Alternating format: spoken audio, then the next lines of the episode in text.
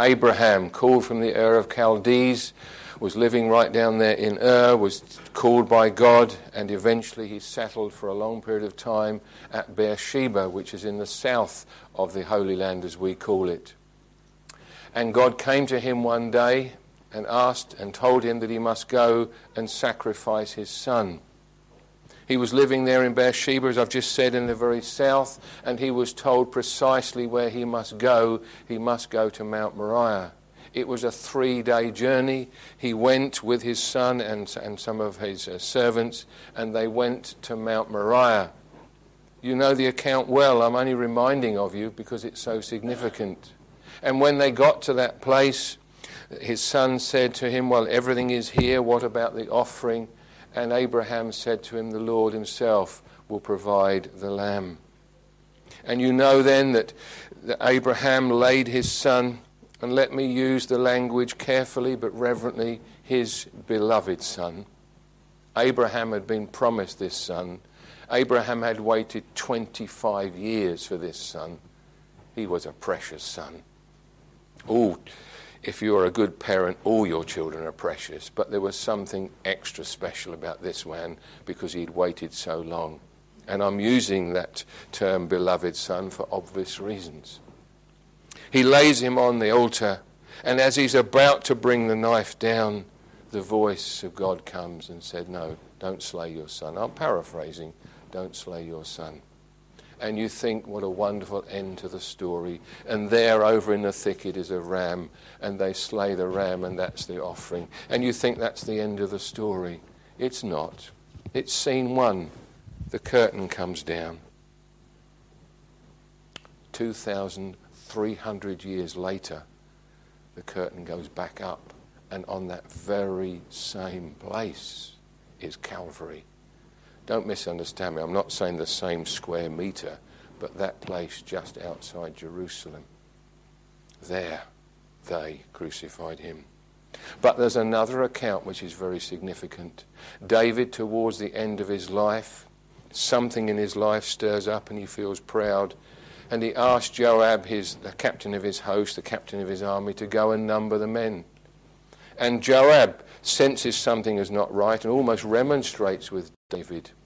But he's sent, and after nine months he comes back with the account of how many men there are in the whole of the land, north and south, who are able to bear arms.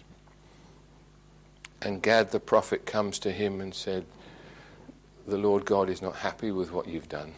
It's pride. And God gave him three possible judgments. They were seven years of famine, three years of fleeing from your enemy. David would know what that was like. He spent the first years of his life fleeing from his enemy. He knew what that was like. Or three days pestilence. And David said, let me fall into the hands of the living God, not into men.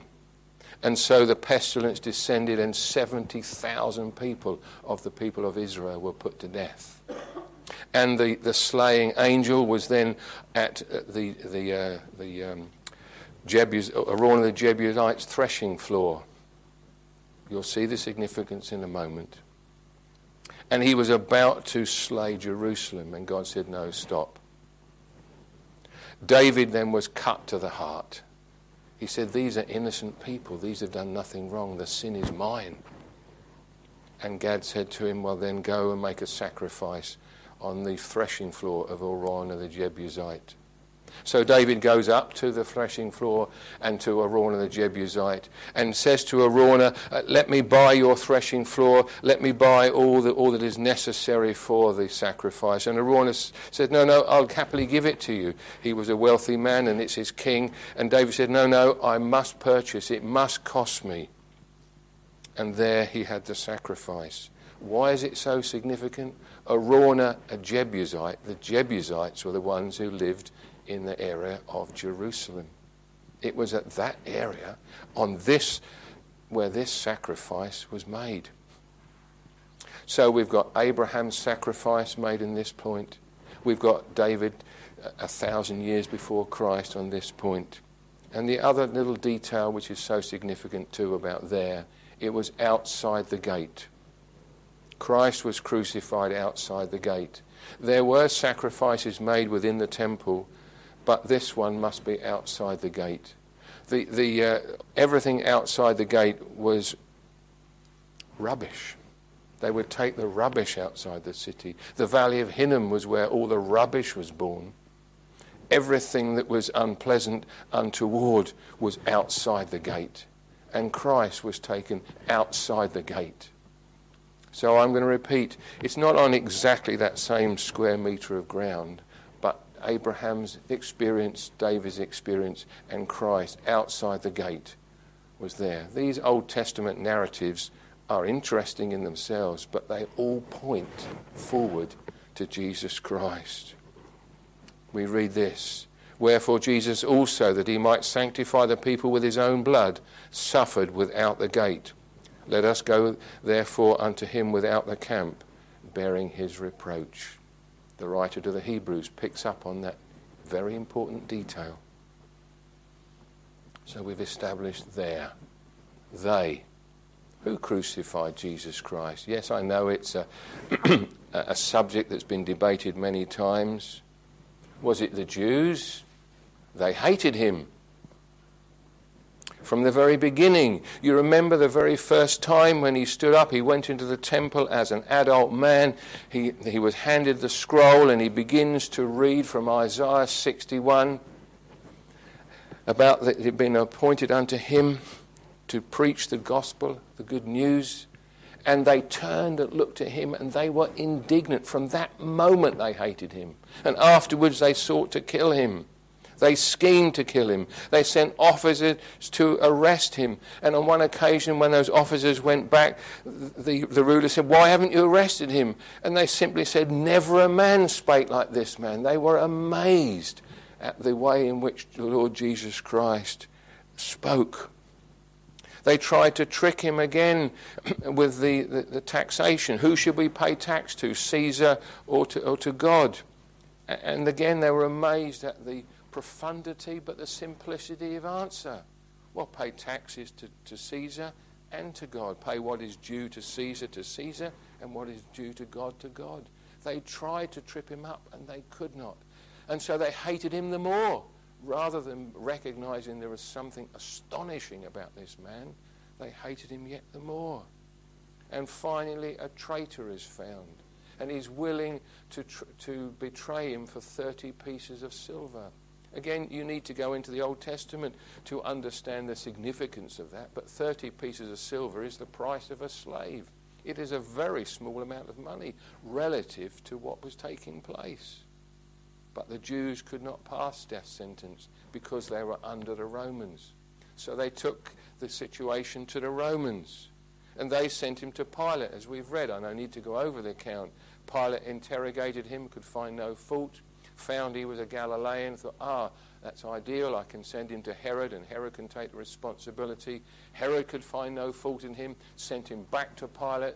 Pilate again examines him in front of the crowd and could find no fault in him there again. Finally, Pilate relents.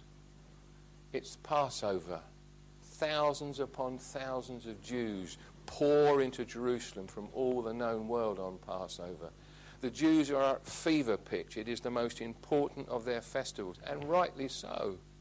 And so Pilate is doing his best to control these hot-headed Jews, as he con- considers them, and is trying to manage this situation that could easily erupt into a terrible riot. And so he relents and passes sentence, and the soldiers lead him away. Was it God himself who put Jesus Christ to death? I've got one or two scriptures that I'm just going to look up and just mention to you because it helps us to understand the answer to that question.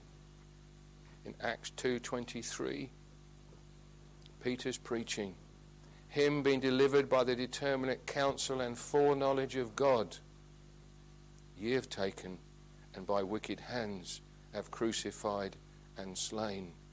By the determinate counsel and foreknowledge of God.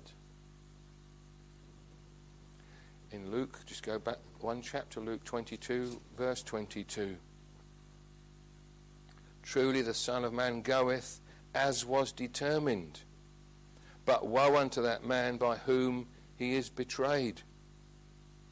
We have there the absolute sovereignty of God and the responsibility of man. That's not our subject this morning, but there, truly the Son of Man goeth as was determined. God had sovereignly planned and purposed. There was a counsel in, in sorry, there was a counsel in eternity before creation in which it was planned and purposed that Jesus Christ would suffer. And we have it there almost almost passed over, but it, it's there in verse twenty-two of chapter twenty-two. Truly the Son of Man goeth as was determined, but then the responsibility of the man, but woe unto that man by whom it was betrayed. And then in Acts twenty, sorry, Luke twenty-four, twenty-six, going over one ver- chapter the other direction, twenty-six. Ought not Christ to have suffered these things and entered into his glory? Planned and purposed from before the foundation of the world. So can we, with all the reverence our finite, wicked hearts can muster, say, God crucified him? Was it not the Lord himself? You know those, to me, wonderful words in Philippians chapter two. He made himself of no reputation, but took upon himself the form of a servant and was made in the likeness of man. He took upon himself that. He said, no man taketh it from me, but I lay down my life myself. I have power to lay it down, and I have power to take it up. This commandment I received from my Father. So was it the Lord himself who permitted himself to be crucified? Well, that's true too. In essence, every one of these sections, Jews, Romans, the Lord God himself, the Lord Jesus Christ himself, have a, a very important part to play. We need to be very careful in our language, and I'm trying very hard not to say anything incorrect or improper, but all of those have an aspect. Or was it us? Was it my sin that held him there? Well, I have to say yes. You see a white shirt and a dark suit. You see one of the most wicked men you knew, if you did but know. And some of you will have to say, it was my sin that held him there.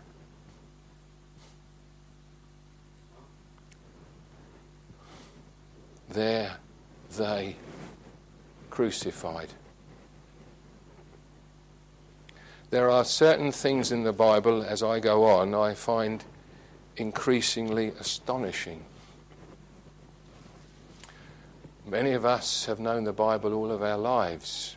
And I hope when you read it, sometimes something is almost leaps off the page and you, I've never noticed that before, or I've never noticed the importance of that before. And you see a fresh aspect or a fresh detail and it grabs you. You're familiar with the account of the fall back in Genesis three, Adam and Eve fall. But there's an incredible verse in that chapter. It's incredible to me because on the very day that man falls, and we are living with the outworkings of that and will do until Christ comes again, on that very day, God shows his intervention that will come. The seed of the woman will bruise the head of the serpent. I don't want to unpack all of that verse this morning. It's an incredible verse, the seed of the woman. Jesus Christ was born of a woman but not of a man. You can see in, in those few verses there is so much truth compressed. But there we see God promising from that moment, the, the day, if we may use that language, when, when man fell, there will come a time when it will be put right. And the seed of the woman will crush the head of Satan. And Christ's death has done that. It has overwhelmed the power of Satan in a way that seems incomprehensible to anyone else. It appears to everyone else he died in weakness. But he said, "No man taketh my life from me. I lay down my life." He did it in supreme power. And so you see the outworking of Genesis three fifteen. Read Psalm twenty-two again. David's psalm, one thousand years before Christ died. Some of these prophecies again are almost incomprehensible because of their precision. To written so many, I mean, what are we, twenty twenty-three? If some were to, were, to, were to write something that would not come f- forward until thirty twenty-three, you'd say, that can't possibly, you can't do that. That's just not possible. But we have the scriptural records, and you read Psalm twenty-two, it's David writing of his own experience, and it is one of the most accurate descriptions of crucifixion ever written, before crucifixion had ever been invented. And there we have little accounts of how his clothing will be um, divided and, and, and split. And we have a, a, a description of his suffering. Go on to Isaiah fifty-three, some six or seven hundred years before Jesus Christ died. And again you have Isaiah's prophecy. They're such profound words, you, you need to read, go home and just read it quietly and solemnly, Psalm, uh, Isaiah fifty-three again. And we read in there, I, I mentioned, did God put Jesus Christ to death? And we read in Isaiah fifty-three, it pleased the Father to bruise him. Do you see what I mean when you, you read these scriptures and you think, can that be true? Don't misunderstand me. It is absolutely true.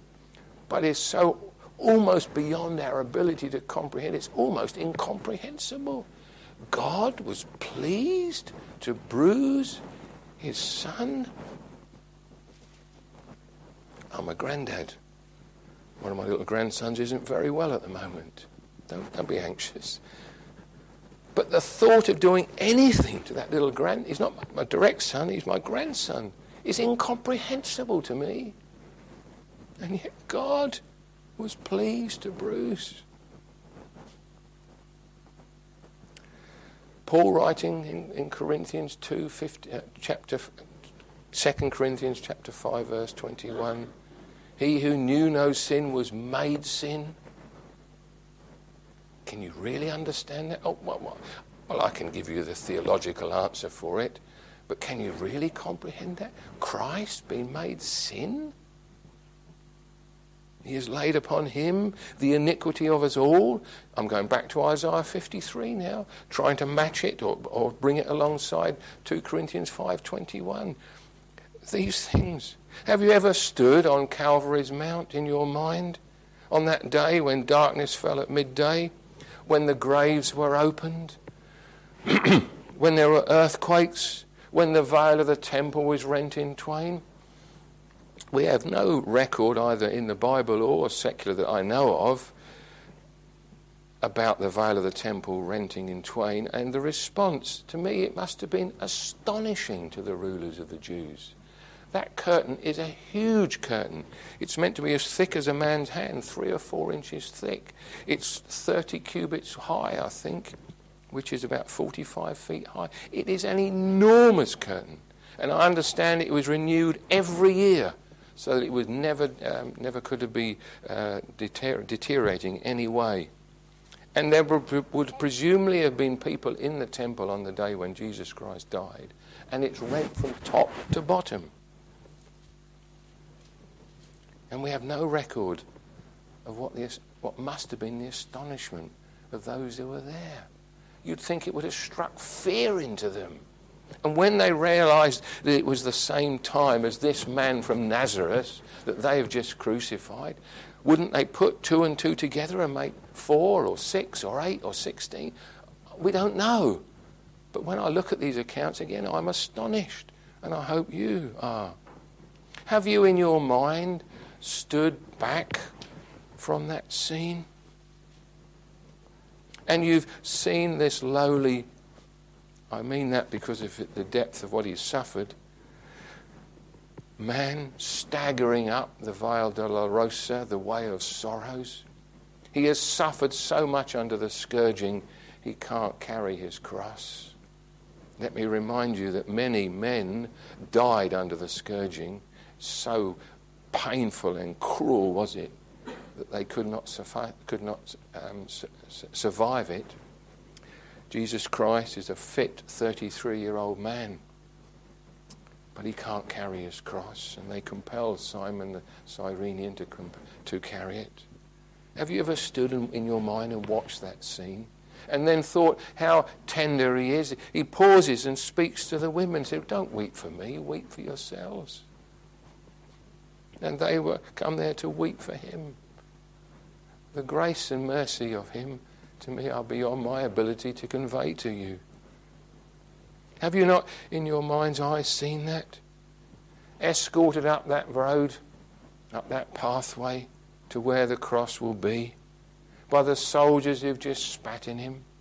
They've just rammed that crown of thorns on his head, and, and blood would have run down his head and then would have congealed. He collapses under that weight. Have you not thought of those words when they crucify him? I'm not sure on the precise minute-by-minute chronology. It may be as they were nailing him to the cross. My understanding is the cross was laid down, the victim was nailed, then the cross was elevated and dropped into a slot. That dropping into the slot must have brought pain that you cannot comprehend, let alone the nails going in. And have you not pondered those words? Father, forgive them. They know not what they do.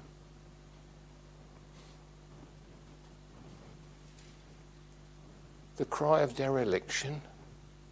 My God, my God, why have thou forsaken me? Not any other human being who's ever lived has experienced that dereliction. We all live on what is called common grace, whether you're an atheist or a, an ardent believer. But Christ, for those three, year, three hours, suffered total dereliction. Have you not thought of those who were at the scene there, Peter? I wonder what Peter felt. He'd come to Jesus Christ and, I will never deny you. And between that time, a matter of hours, and now, he's denied him three times.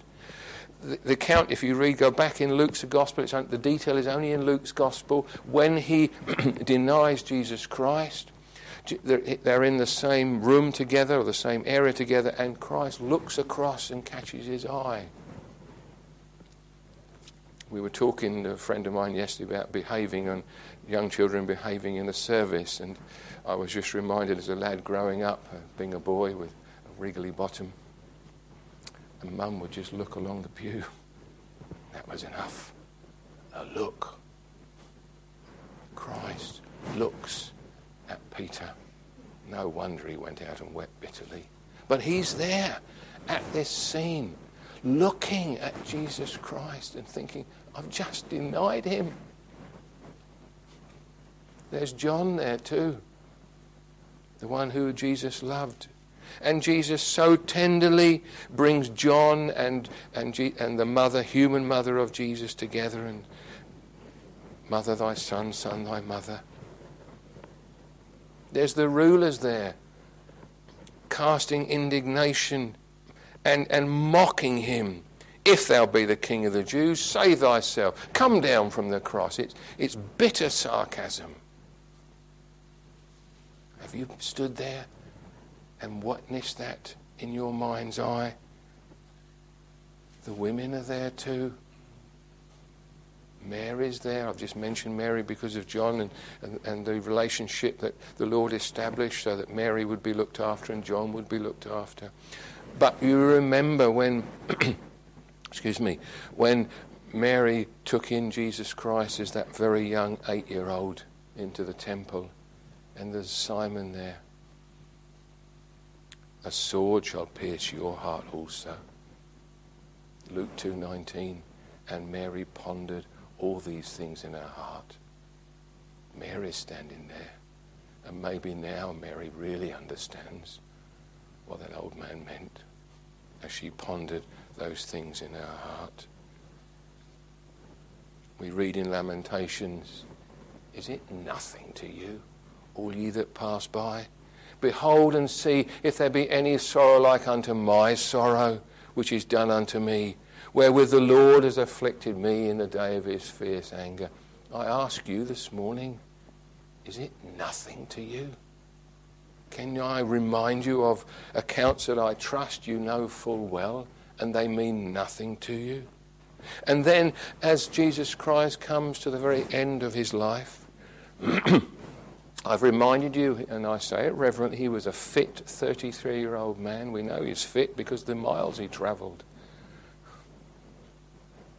He dies within six hours. That is so unusual. Crucifixion was devised to make the death as slow as it possibly could with maximum pain. It was not unusual for a young man to, to live two or three days on the cross. And he cries, "It is finished." Wonderful words. Why are they wonderful?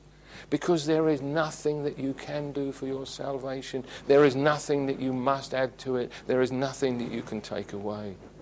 He has done all things well. And he declared as he gives up his last. And he cries out with a loud voice. Again, that's remarkable because they died of asphyxiation and crucifixion. But he gave his life. It wasn't taken from him. And so he can cry out with his last breath loudly because he's not dying at that moment directly from asphyxiation. It is finished. What held him there when taunted? Why didn't he come down from the cross? He would have astonished everyone who was there. He was able to have come down from that cross, healed himself completely, and walked away as if nothing had happened. And it is possible that that may have had an effect. But no, the Son of Man must suffer. He must bleed. He must die to take away your and my sin. Standing there, I behold the Holy One of Israel. I behold, this is my beloved Son, in whom I am well pleased. The Son of Man must be delivered into the hands of sinful men and be crucified and the third day rise again. In John chapter twelve we read, "Except a corn of wheat fall to the ground and die, it abideth alone. But if it die, it bringeth forth much fruit." Two thousand years on, there's some fruit in this room. There's some fruit in many rooms today. In our land, sadly, not as many as we would like, but in many lands there's much fruit. It's still going on. I know that without the shedding of blood, I know that it was a substitutionary death. I know it was to satisfy God's wrath. But have I understood? Have I really understood? It was my sin that held him here.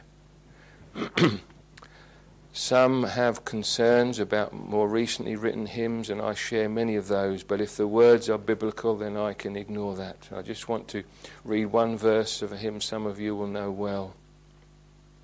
"How deep the Father's love for us, how vast beyond all measure, that he should give his only Son to make a wretch his treasure. How great the pain of searing loss, the Father turns his face away, as wounds which mar the chosen one, bring many sons to glory. Died he for me? I scarce can take it in."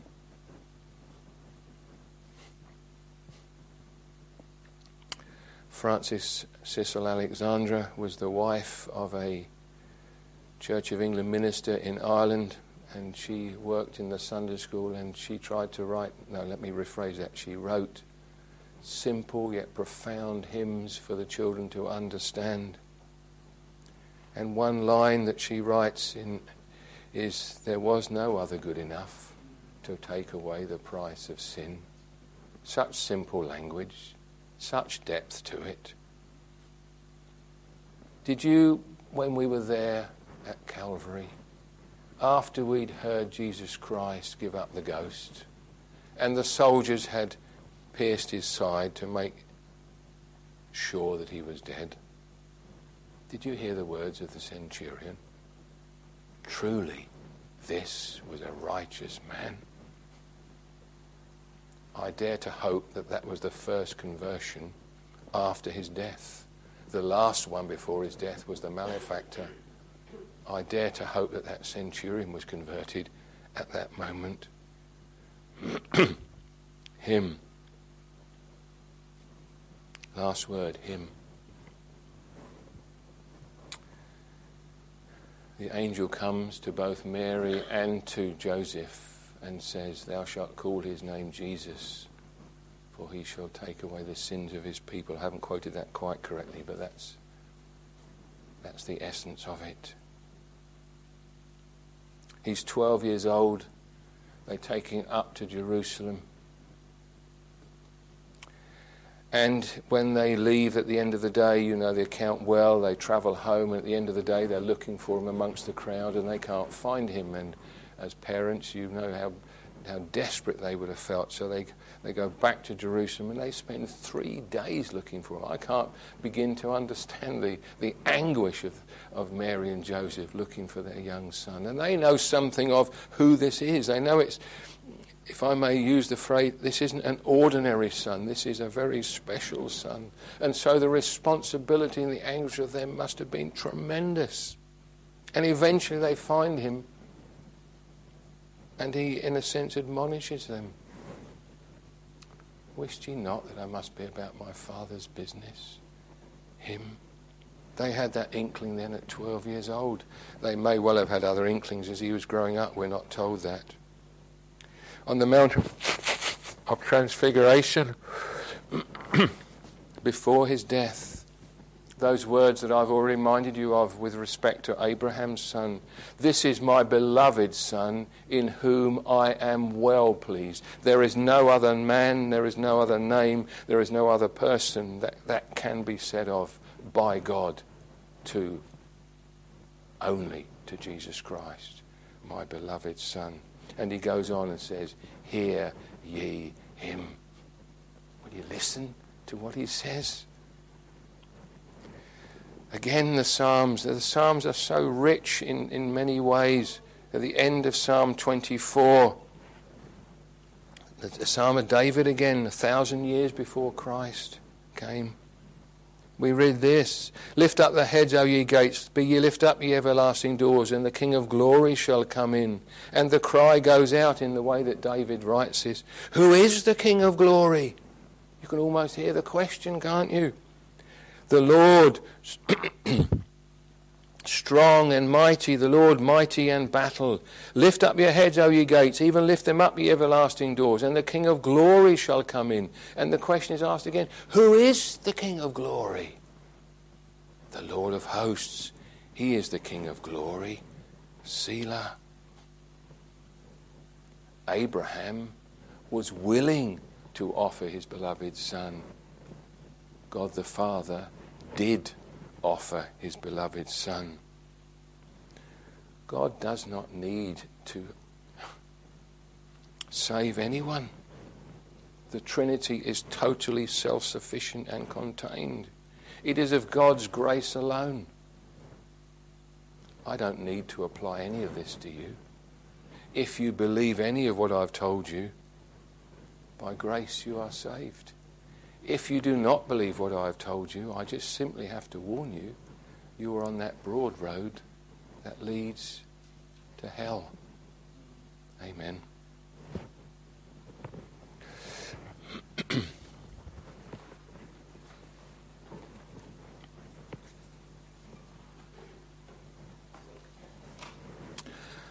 Well, let's sing together hymn number two hundred three. When I survey the wondrous cross on which the Prince of Glory died, my richest gain I count but loss and pour contempt on all my pride. Hymn number two hundred three.